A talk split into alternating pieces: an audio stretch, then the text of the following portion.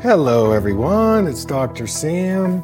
I'd like to welcome you to my Eye Clarity podcast. This is a show that offers cutting edge information on how to improve your vision and overall wellness through holistic methods.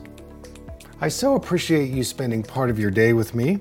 If you have questions, you can send them to hello at drsamberne.com. Now, to the latest Eye Clarity episode.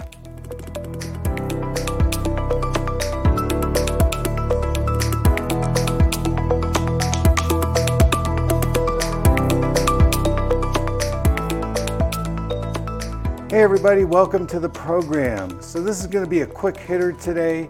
I get a lot of these questions on TikTok, and so this is very fast advice, practical advice on how to take care of your cornea, lens, vitreous, and retina. So, here we go for a crash course. We're going to start at the front of the eye. So, with the cornea, hydration is number one, and collagen health is number two.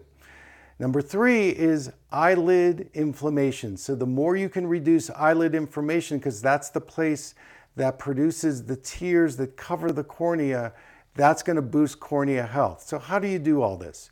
Well, number one, with eyelid health, you got to keep your eyelashes clean. I like to do something like a castor oil eye massage in the evening. That's great as an anti-inflammatory practice. For the cornea, I like using the MSM eye drops. Again, MSM is a collagen creator. You need to hydrate four to six times a day. Make sure you're getting enough omega-3 fats and oils. That's also helpful for eyelid inflammation and cornea health. All right, next we're gonna move to the lens. This is where so many people get cataracts. The key is eliminate sugar from your diet because it's the glucose molecule that attaches to the protein molecule, glycation. I've talked about that process, and that starts the development of oxidative stress and cataract formation. Next, make sure you're getting your glutathione and vitamin C. Again, you can get that through your foods. You can also get it through a supplement. Maybe you need to do both if you've been diagnosed with cataracts, and then some other things like uh, alpha lipoic acid, lutein, zeaxanthin, vitamin A. Again, you can get these either in your foods or if you've been diagnosed with cataracts, I would actually consider supplementing as well as cleaning up your diet. All right, next let's move to the vitreous. This is where we get those frustrating floaters. Again, vitreous, collagen health, the collagen breaks down, it the vitreous shrinks. So you want to hydrate with MSM drops. Also, you've seen some of my other video blogs. I talk about digestive enzymes. My number one is bromelain. That has been shown to reduce certain types of vitreous opacities.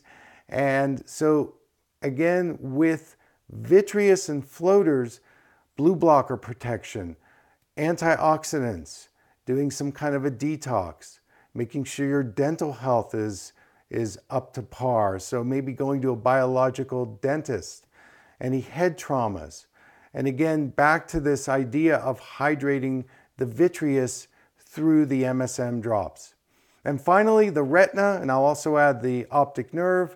Remember, the retina has one of the highest metabolic needs in the entire body, and the macula has the highest metabolic need of the retina. The retina is made up of about 50% fatty acids, so you want to make sure you're getting enough fats and oils in your diet. Again, the big three carotenoids, lutein and zeaxanthin, those are the plant carotenoids, and astaxanthin, which is the marine carotenoid. Making sure your liver and gallbladder are working well because you need the bile to be able to absorb the fat soluble vitamins like vitamin A and lutein and zeaxanthin. So you may either need to do some acupuncture or take some bile salts or even my gallbladder formula, which will help in the absorption of the fat soluble eye vitamins that are so important for retina health. Red light therapy, again, red light helps improve the mitochondria function. I've talked about how mitochondria, as we age, especially in the eye, reduces its effectiveness. And so this mitochondria boost can regenerate oxidative stress that begins to accumulate in the retina and the macula. Again, blue blockers would be very beneficial, especially if you're on a lot of screens. And I know this is counterintuitive, but you want to get at least 30 minutes of morning natural sunlight. It helps your mood, your cognitive health, and it also helps your retina health. So that's it in a nutshell. Those are the quick hitters today. I want to thank you so much for your participation. I've got more to say, so stay tuned. Take care.